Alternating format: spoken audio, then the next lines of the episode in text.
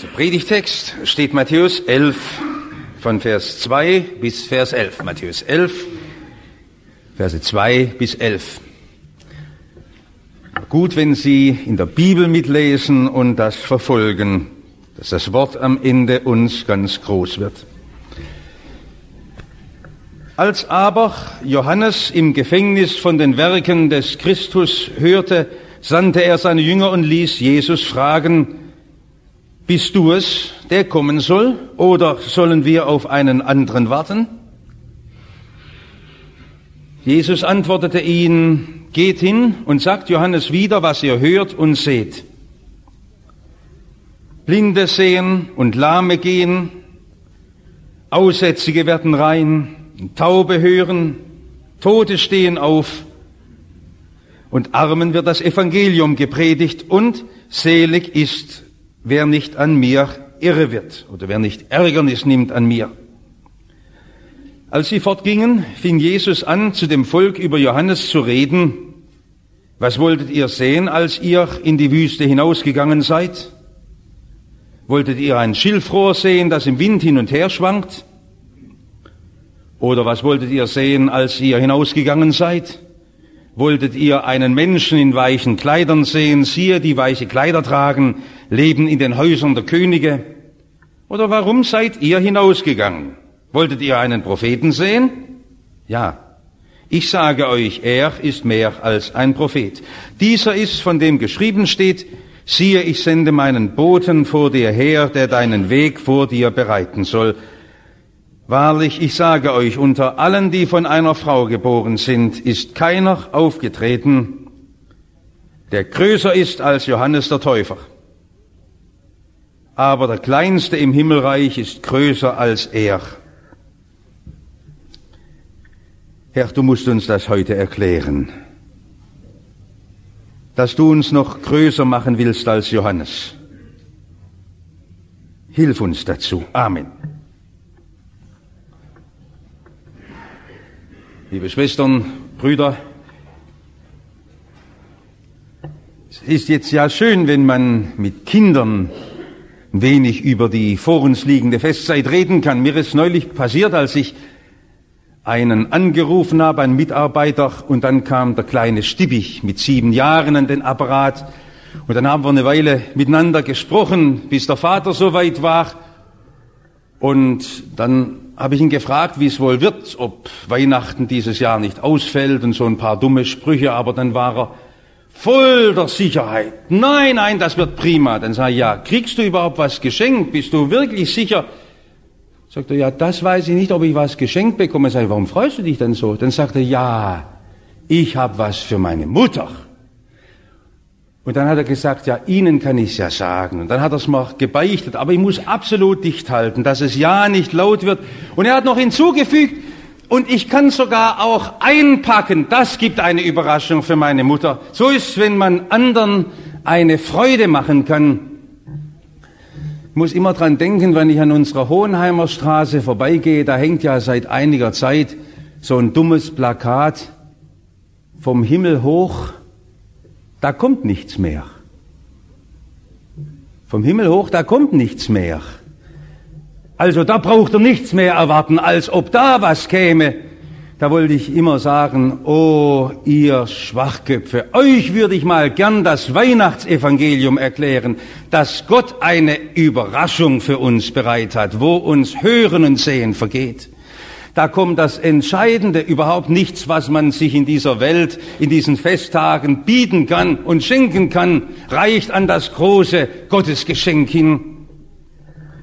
Wir sind oft erfüllt von den großen Umwälzungen, die Menschen machen mit neuen Plänen, mit neuen politischen Ansichten und Heilslehren, was da alles kommt. Ach was, wenn Gott uns sein Heil bereitet, das ist groß. Euch ist heute der Heiland geboren. Wunderbar, wenn Sie diese Weihnachtsfreude entdecken und finden. Aber wir werden heute durch unseren Textabschnitt hingeführt zu zweifelnden Menschen. Darum möchte ich meinen ersten Teil dem Thema widmen, der bangen Unsicherheit. Da ist nichts von der Freude, nichts von der großen Erwartung, sichtbar und spürbar, nur Fragen über Fragen. Nun ist ja fast in allen Auslegungsbüchern, die Sie zu diesem Textabschnitt zur Hand nehmen, davon gesprochen, wie Johannes der Täufer plötzlich vom Zweifel geplagt wurde. Ob Sie das auch in den Gemeindeblättern lesen oder wo Sie ein Buch aufschlagen, dann steht da drin, der Johannes der Täufer hatte seine Vorstellungen von dem Heil, das anbrechen wird, aber er hat sich eben dann doch getäuscht. Und als er dann gar noch in Haft war, dann kommen die schweren Gedanken und die Depression. Oder schrieb da einer in diesen Tagen, das ist ja nur zu verständlich. Der Johannes wartete immer auf die Befreiung, vielleicht doch noch, dass durch ein Eingreifen Gottes er herausgeführt wird aus dem Gefängnis. Und je länger diese Haftzeit dauert, umso deprimierter wird er. Liebe Schwestern und Brüder, ich habe wieder die ganze Woche über diese Sache nachgedacht. Ich kann mich dieser Meinung nicht anschließen. War denn Johannes ein solcher Prophet, der wenn er Widerstand spürt, sofort in Depression verfällt? War er der Mann, der überhaupt abhängig ist von Erfolg? Das war er doch gar nie. Und Jesus bestätigt es noch einmal ausdrücklich, dass er nicht das Rohr war, das im Wind bewegt wird, dass er nicht der Mann ist, der sich nach den Kleidern richtet, die man anzieht. Er war ein Mensch, der nur noch die Stimme Gottes sein wollte. Aber kam da nicht doch eine Krise? Ich möchte es ganz klar sagen, es gibt eine herrliche Predigt von Karl Heim, wenn die jemand zufällig zu Hause hat, über den Zweifel. Und das ist sicher richtig, dass wir an dieser Stelle uns einmal klar werden dürfen, wie schlimm der Zweifel in unserem Jahrhundert geworden ist. Er ist bald zur Christenseuche geworden. Nur möchte ich dem widersprechen, dass wir ihn auch bei Johannes dem Täufer ansiedeln wollen. Er war bis zum Schluss der, den Sie kennen vom Isenheimer Altar mit dem ausgereckten Finger, dessen Jesus Zeugnis so klar blieb. Wir sind Zweifelnde, darüber dürfen wir heute reden. Wir sind unsicher, wir sind fragend. Aber er streckt den Finger aus. Es ist interessant, wenn Sie Ausleger zur Hand nehmen, Ludwig Hofacker zur Stelle, Bengel in seinem Gnomon, Oettinger in seinem Predigtband, dann sagen alle, Johannes der Täufer hat natürlich nicht gezweifelt. Aber seine Anhänger, seine Jünger waren in einer Krise. Er hat es immer gesagt, das ist das Lamm Gottes, das der Sünde wegträgt. Und dann hat er zu Jesus gewiesen. Und das hat er seinen Jüngern, seinen Anhängern immer gesagt. Ihr müsst jetzt zu Jesus gehen. Er muss wachsen. Ich muss abnehmen. Darum war er bestimmt nicht überrascht, als sie ihn ins Gefängnis legten und sein Leben dort in einer furchtbaren Hinrichtung endet. Das war für ihn keine Krise. Er hat schon früh in seiner ganzen Hingabe das gelernt, was Selbstverleugnung heißt.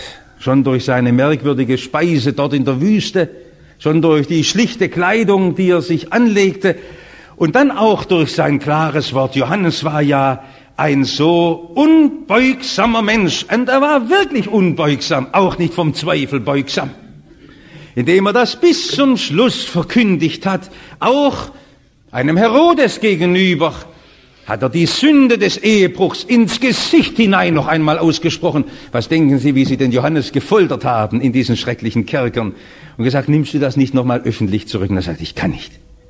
Ich bin die Stimme eines Predigers in der Wüste. Und ich kann nicht aufhören, das zu sein, was ich sein muss. Und Johannes war größer als wir. Ganz bestimmt, was den Zweifel anbelangt. Schon in Mutterleib war er mit dem Heiligen Geist erfüllt. Und das macht ihn so klar redend und so deutlich redend. Aber seine Anhänger, die waren in der Krise. Und darum noch ein Wort zur bangen Unsicherheit. Johannes hat sie zu Jesus gewiesen und dann waren sie doch sehr enttäuscht. Sie erlebten nichts, sie sahen nichts. Und dann kamen sie zu Johannes und sagten, du, der kann es doch gar nicht sein. Da sieht man gar nichts vom großen, mächtigen Anbruch des Reiches Gottes. Da geschieht nichts Gewaltiges und nichts Großes. Da wird nicht die Macht der politischen Führer zertrümmert. Da wird nicht die Welt umgekrempelt und neu gemacht. Und Johannes gibt diesen Zweifelnden, diesen Jüngern den besten Tipp, den man Zweifelnden geben kann. Geht mit euren Zweifeln zu Jesus. Sie können nächtelang durchdebattieren mit allen lieben Ratgebern, die Sie haben. Sie kommen nie zur Klarheit. Tragen Sie Ihre Zweifel und Ihre Fragen überm Wort Gottes mit Jesus direkt aus. Sie kamen zu Jesus und sagten, bist du's? Bist du der Bringer des neuen Gottesreiches, auf den jahrhundertelang die Väter geharrt haben? Da sind wir beim zweiten. Eine klare Antwort gibt ihnen Jesus. Erste war die bange Unsicherheit der Fragenden und nun die klare Antwort Jesu. Jesus gibt ihnen keine neuen Lehren und keine neuen Meinungen. Er sagt, macht doch die Augen auf, was seht denn ihr? Dort geschehen Wundertaten. Ja, die kann man doch auch anders deuten. Vielleicht war das Zufall, vielleicht war das nur eine eingebildete Krankheit. Jesus sagt, prüft's. Prüft's, was ihr erlebt mit Jesus. Blinde sehen, Lahme werfen ihre Krücken weg. Der Tod im Stadttor zu Nein erhebt sich von seiner Bahre. Gerade in unserer Zeit würden wir sagen, ja, aber da haben wir erst recht unsere Zweifel, ob das wirklich so geschieht. Jetzt müssen Sie sich fragen lassen, ob Sie mit Ihren Zweifeln vielleicht so verheiratet sind, dass Sie sie gar nicht lassen können. Machen Sie doch die Ohren auf. Da sind neben Ihnen auf der Bank, jetzt in der Kirche Leute, die können Ihnen nachher was erzählen. Vielleicht auf dem Heimweg sagen Sie, ich muss Ihnen auch noch was erzählen, was ich mit Jesus erlebt habe. Ich habe einen Brief bekommen von einer treuen Kassettenhörerin und ich lese nur ihn vor, weil sie in einem ganz anderen Kontinent wohnt, einer ganz anderen Seite der Weltkugel. Und da schreibt sie von sich, ich schrieb Ihnen ja vor mehreren Monaten über meine Krankheit, dass ich drei Eingriffe hatte. Eine Untersuchung im Juli ergab, dass nochmal im Dezember ein Eingriff gemacht werden muss. Herr Pfarrer, es wurde viel für mich gebetet, so vielerorts, es war rührend für mich, dies immer wieder hören zu dürfen, ich bete für Sie. Und was meinen Sie, die Untersuchung in der vergangenen Woche zeigte, ich brauche nicht operiert werden. Meine spontane Antwort an den Arzt war, das ist eine Gebetserhörung. Ich habe die volle Tatsache bis heute noch nicht, gar nicht ganz geschluckt. Ich kann nur immer von neuem den Kopf schütteln und mich fragen, weshalb mir, weshalb geschieht das Wunder an mir? Mit was habe ich so viel Güte und Gnade verdient, ausgerechnet ich? Vier Monate lang habe ich dieses Wissen der schweren Krankheit mit mir herumgeschleppt. Wieder ein Eingriff. Nun hat mich Gott so beschämt. Aber dann bleiben die Fragen, die bange Unsicherheit. Warum hat Gott das dieser Frau geschenkt und mir nicht? Warum lässt er Johannes doch noch im Gefängnis drin, wenn er der Retter ist und der Befreier? Merkt ihr es nicht, dass das nur kleine Zeichen sind, um etwas von der Lebendigkeit und Wirklichkeit des Reiches zu erleben? Das, was in ihren Bibeln dann fett gedruckt wird. Und den Armen wird das Evangelium verkündigt. Diese Zeichen weisen ja alle nur darauf hin, dass jetzt die große Freudenbotschaft des Evangeliums gilt. Euch ist der Heiland geboren. Nicht nur die Krankenheilung, nicht nur die Gebetserhörung, nicht nur das Wunder hier und dort, sondern dir will der Heiland ganz nahe kommen. Dir will er begegnen. Meine letzte Frage, die ich richte in diesem Text, wie werden wir gewiss? Drei Teile heute. Die bange Unsicherheit, die klare Antwort Jesu. Aber wie werden wir gewiss? Liebe Schwestern und Brüder, ich denke, Sie werden hier am Gottesdienst jetzt auch sagen, ich könnte mir denken, dass diese Freunde des Johannes vor diesen Zellenstäben hockten und sagten, Johannes, wir ahnen, wo wir die Antwort finden können, aber gewiss sind wir wirklich noch nicht. Wir warten immer noch auf eine große Erneuerung. Waren nicht die Gedanken der Johannesjünger ganz fest gebunden an eine irdische Vorstellung des Reiches Gottes, auf das sie warteten? So wie wir immer wieder meinen, wenn Gott kommt, dann muss er doch das Unrecht in meinem Leben beseitigen, dann muss er mich frei machen von diesen Belastungen, dann muss er mir heraushelfen aus dieser Unehre, dann muss er mich sättigen mit langem Leben. Als dieses Gespräch stattfand, war Jesus noch nicht hinausgeführt auf den Hügel Golgatha. Das folgte erst später. Und darum hat ja Jesus hinzugefügt, selig der sich nicht ärgert an mir. In jener dunklen Nacht vor der Hinrichtung Jesu hat das Jesus noch einmal gesagt, dass keiner an Jesus Ärgernis nehmen soll, weil alle, auch die treuesten Freunde Jesu, immer wieder meinen, das Reich Gottes sei abzulesen an den äußeren Erfahrungen, an den äußeren Siegen, an den äußeren Zeichen. Und sie flohen alle in die dunkle Nacht, als Jesus draußen an dem Kreuzesbalken hing, weil sie nicht verstanden haben, dass da das Reich Gottes doch anbricht. Wo Gott den großen Berg der Schuld wegräumt, der zwischen ihm und uns steht, wo er uns als seine Kinder annimmt. Das Reich Gottes ist angebrochen, den Armen wird das Evangelium verkündigt. Ach, das ist doch jedem Glaubenden klar, dass Gott Wunder des größten Ausmaßes wirken kann, aber er will uns von Fühlmenschen, von Tastmenschen zu Glaubensmenschen machen. Das Reich Gottes ist angebrochen. Sie haben es nicht einmal begriffen, als Jesus schon aus dem Grab herausgekommen war und auferstanden war. Sie hatten sich noch eingeschlossen und verstanden es nicht. Ich muss jetzt dran denken, ob Sie die Botschaft dieses Tages heute am dritten Advent verstehen. Ich bin fest davon überzeugt, dass Johannes wusste, was geschah. Er sagte, ich gehe hin, ich lege meinen Kopf auf Schafott. Fröhlich, weil ich meinen Lauf vollendet habe, den mir Gott aufgetragen hat. Und vielleicht sind es doch die Christen, die heute schwer geführt werden, die es besser verstehen als wir, dass Weihnachten sich nicht erschöpft in äußeren Freuden und Lichterglanz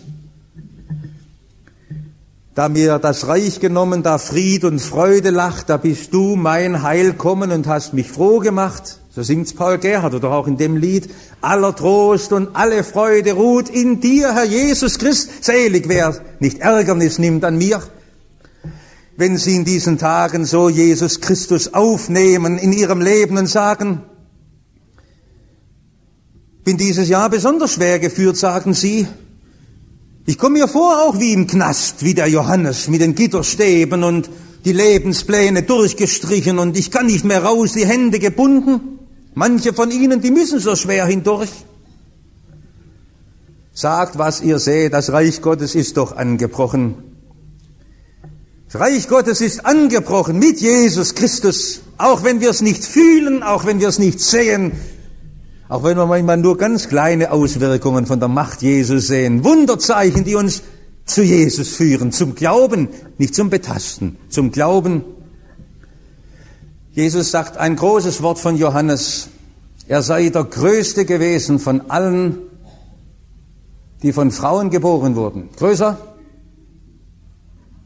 als Ho Chi Minh und Sokrates und Nero und Stalin oder Händel oder Bach oder Schiller oder Goethe. Johannes war größer. Machen Sie ihn bitte nicht zum Zweifler, war ein toller Mann, Prediger Gottes, ein Vorläufer Jesu. Aber Jesus fügt etwas hinzu. Der Kleinste im Himmelreich, drüben in der Kindergruppe, ein Kind, das auf dem Stühlchen sitzt im Kindergarten und Jesus lieb hat ist noch größer als Johannes der Täufer.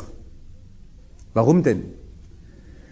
Weil da das Wunder geschieht, dass Jesus neugeborene Menschen macht, durch den Glauben, in denen er Wohnung nimmt.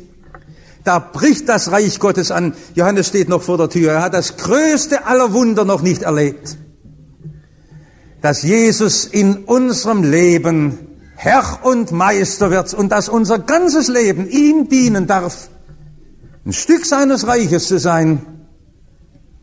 Selig, wer nicht Ärgernis nimmt an mir.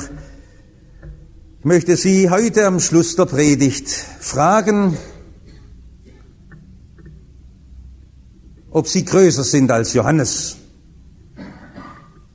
Sie Ihren Zweifel unter die Füße bekommen haben, sagen, ja, ich gehöre Jesus, ganz und völlig. Ich habe mein Leben ihm geöffnet. Ziehe ein in mein Leben. Komm, Herr Jesus, zu mir. Amen.